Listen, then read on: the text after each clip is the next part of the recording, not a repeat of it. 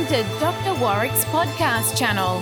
Warwick is a practicing cardiologist and author with a passion for improving care by helping patients understand their heart health through education. Warwick believes educated patients get the best health care. Discover and understand the latest approaches and technology in heart care and how this might apply to you or someone you love.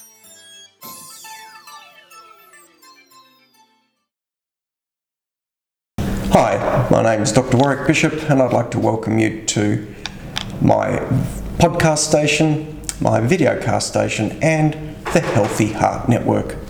I've been asked by someone a question, and I'd like to address that today. It's about heart attacks and stroke. Are there common factors involved in these two different processes? Well, I'm going to start off by asking what is a heart attack and what is a stroke?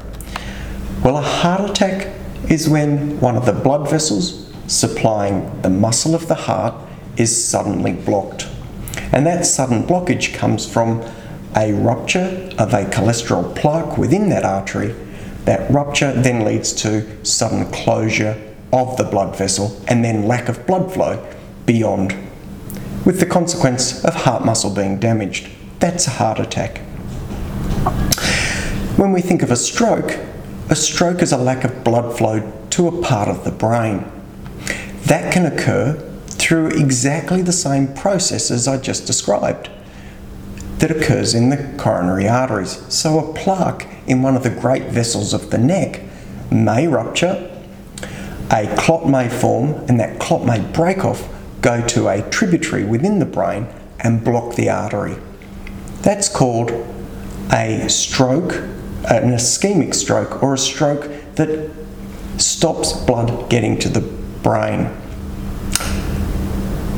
We can also get strokes where a blood vessel in the brain can rupture and bleed into the surrounding tissues. This is destructive. This is called a hemorrhagic or bleeding into the brain stroke. This is a big problem. The last type of stroke is when the heart can be out of rhythm with a condition called atrial fibrillation, and a clot can form within the heart, break off from the heart, and go to the brain, and that clot, bit of thrombus, can close or block off a blood vessel, again giving rise to a stroke. Well, we now know what a heart attack is, and we now know what a stroke is. I've talked about plaque in the arteries for the heart, but also the great vessels. For stroke, a, ruptured blood vessel can bleed into the brain, and for stroke, a clot within the heart can break off and go to the brain. So, several different mechanisms. The important thing to realise is that for all these conditions, both heart attack and stroke, age is the single most important risk factor that we can't modify. After that, then we're very interested in blood pressure and cholesterol because once we start to modify blood pressure and cholesterol, we can start to have an impact on the wear and tear of the arteries and the wear and tear on the heart.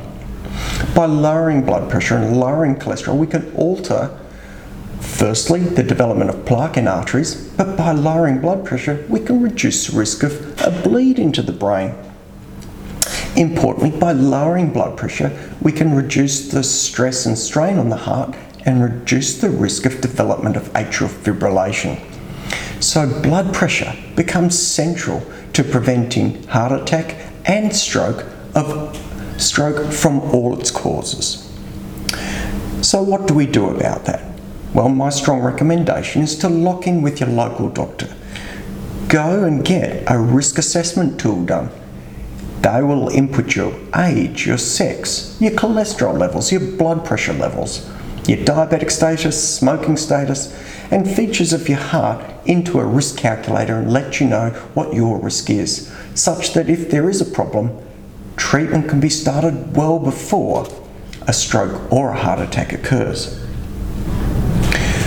One of my own interests is adding to that risk assessment by adding either imaging of the heart or imaging of the carotids to the equation to bring more precision to exactly what we're dealing with. If we're able to get people on blood pressure therapy, cholesterol therapy, and aspirin well before they have an event, then we can markedly reduce the likelihood of them having heart attack or stroke. There is no question that prevention is better than cure. You don't want to wait until you've had a heart attack or a stroke to then be trying to put these strategies in place. You want to be proactive. Remember, we're going to be dealing with plaque, so that's a blood pressure, cholesterol, and aspirin question mark. Plaque for stroke in the major vessels in the neck, but also for stroke, we want to keep blood pressure down because it'll reduce the risk of a hemorrhagic stroke or bleeding into the brain, and also we want to keep blood pressure down because it reduces progression to atrial fibrillation, which is a condition where clot may form in the heart, break off and go to the brain, causing a stroke. So, please keep in close contact with your general practitioner. Please keep a close eye on your blood pressure. You really do want to keep it low.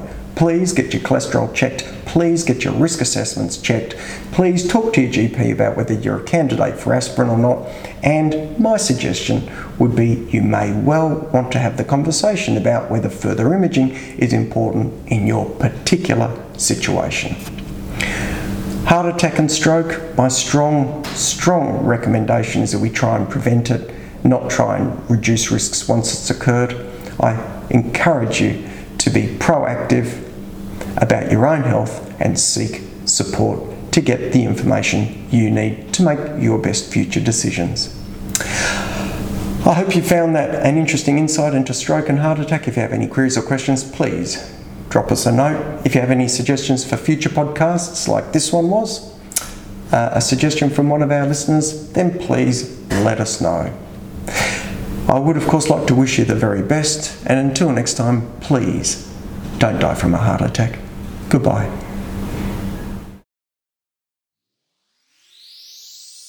You have been listening to another podcast from Dr. Warwick. Visit his website at drwarwickbishop.com for the latest news on heart disease. If you love this podcast, feel free to leave us a review.